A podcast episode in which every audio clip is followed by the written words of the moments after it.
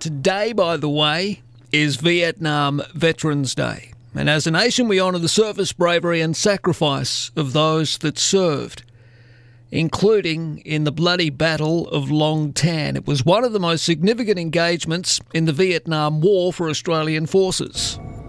I did command Delta Company 6 RAR at the Battle of Long Tan. The thing that sticks in my mind 52 years later is the courage and gallantry of my soldiers.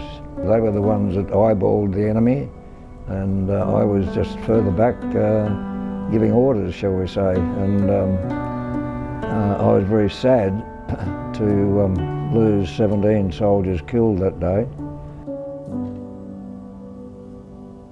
I said, oh, what am I going to do now? But no, you're trained to do a certain job, and sergeants are trained to take over from the platoon commander if it happens. I knew what I had to do. I just had to change from being a platoon sergeant to being a commander and making sure that I did what I needed to be done. Yep, the Battle of Long Tan. The anniversary is today, and it's Vietnam Veterans Day. To talk about this and some issues confronting Western Sydney, MP Ed Husic. Good morning to you, Ed.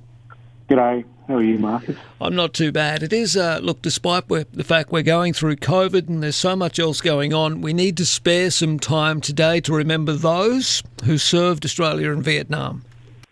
We sure do, and in particular in Vietnam, I think we're much better at this as a nation now, given what it was like generations ago in terms of respecting what Vietnam veterans went through, and certainly in our area, we'd normally be able to take the time to face-to-face meet up and be able to express our thanks to them that way, directly, and clearly COVID and the lockdowns meant something different, and it's affected, for example, Vietnam veterans around St Mary's are doing online commemorations today because they're still determined to make sure that we pay those respects, which we should. One of your followers on social media makes a really good point. Philip says, maybe those that plan to protest this weekend should stop and think before they start their rubbish about losing their freedoms, which they haven't, okay? Even momentarily, we're in lockdown and we know we are under health orders at the moment, but that is nothing compared to, what those who've lost their loved ones fighting for freedom in other countries have gone through. Yep, and I often reflect on that, I've got to say, Marcus, when, I'll hear people... The lockdown is tough, absolutely, for a lot of people, and I appreciate that it's caused a lot of pressure, but, there have been generations before us that have gone through a lot tougher, and, those fights for freedom were completely different to what we've got now. This is about us sticking together as a community in the fight of our lives here on home turf with a virus that's spreading in our communities, particularly in Western Sydney, like a wildfire. Yeah, well said. How are you going out there at the moment? Are you any closer to getting this mass vaccination hub in Mount Druitt? What are we doing?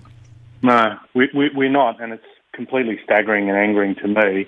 I saw overnight the number of fully inoculated residents in wealthier parts of the north and east of the city are up to 3 times higher than in hot spots out west. I just don't understand how that can be when the pressure's on to get as many people vaccinated here in as short a time frame as possible. And, it was our suburbs that were locked down. Our suburbs got the police and ADF presence. Our suburbs forced to wait for better financial support.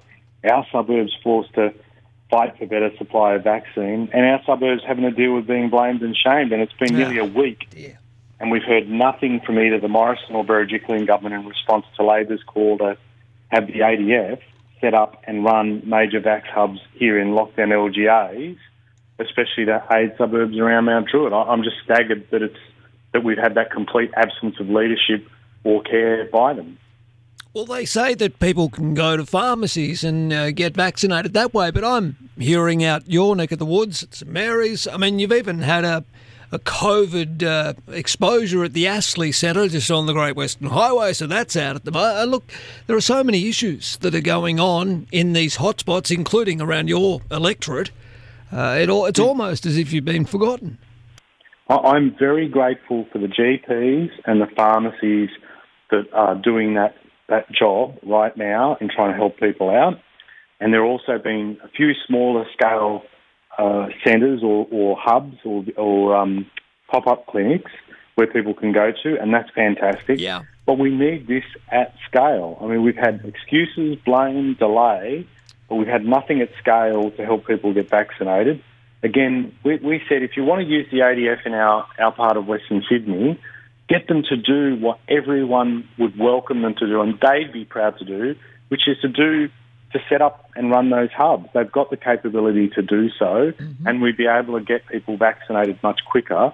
And even though the Premier will say Mount Druitt and Blacktown, suburbs of concern, in her press conferences, when she's asked, will she set up major hubs here, she says it's counterproductive. I can't follow that logic whatsoever. This is a race. We've got to get moving. Counterproductive? How on earth could it be counterproductive? I don't understand. Oh, totally. And I think they're totally dependent on thinking that Kudos Arena will be the place where we can get this done in large number. We've had people travel out there, but not everyone can.